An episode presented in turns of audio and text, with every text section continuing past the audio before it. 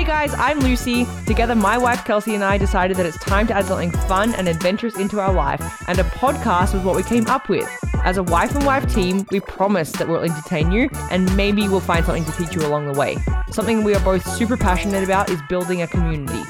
We're under the impression that we are all better together, so we are doing what we know best. We're going to tell our story. You can expect lots of real talk about all the wild and not so wild things that we've done, which is why we're calling this the We Done It podcast. Hey guys, I am Kelsey, and I'd actually just want to add that honestly, I believe Lucy and I are both in one of the most creative points in our life thus far. We are finally coming together as a team, and we have found passion in spreading truth about what it actually looks like behind closed doors. Our life isn't really all that private, thanks to social media, so instead of giving you just the highlight reel, we are going to get down and dirty and give you the truth. What's it like to be us? What's it like to be under 30 and already having a family budget meeting every week? Who cooks? And who cleans? What was it like planning our wedding and deciding which bride gets to walk down the aisle first? And do we both have to propose?